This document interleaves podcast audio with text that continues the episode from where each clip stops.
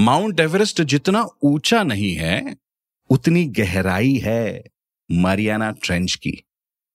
Pacific ocean में है Mariana trench जिसकी गहराई है 10,898 मीटर्स यानी 10.8 kilometres from the sea level इससे एवरेस्ट को कंपेयर करोगे तो उसकी ऊंचाई सिर्फ़ 8,848 मीटर है। That's 8.8 kilometres above the sea level ये है ब्रेन बिस्किट्स। ऐसे फैक्ट सुनने को मिलते हैं आपको यहाँ पर।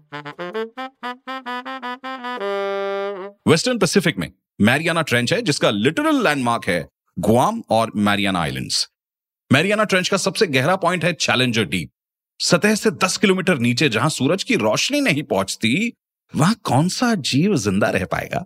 सोचिए जरा।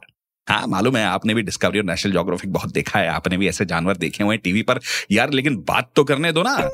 यहाँ पर भी ज़िंदा रहना संभव है, ये आपको भी पता है, लेकिन कौन सा जानवर है जो इतना नीचे रहता है?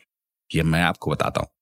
मैरियाना स्नेल फ़िश, ये मछली है, जो पानी के 8000 मीटर नीचे रहती है। That's 8 kilometres below the sea level ये फ़िश कलरफुल तो नहीं है, लेकिन थोड़ी अतरंगी ज़रूर है।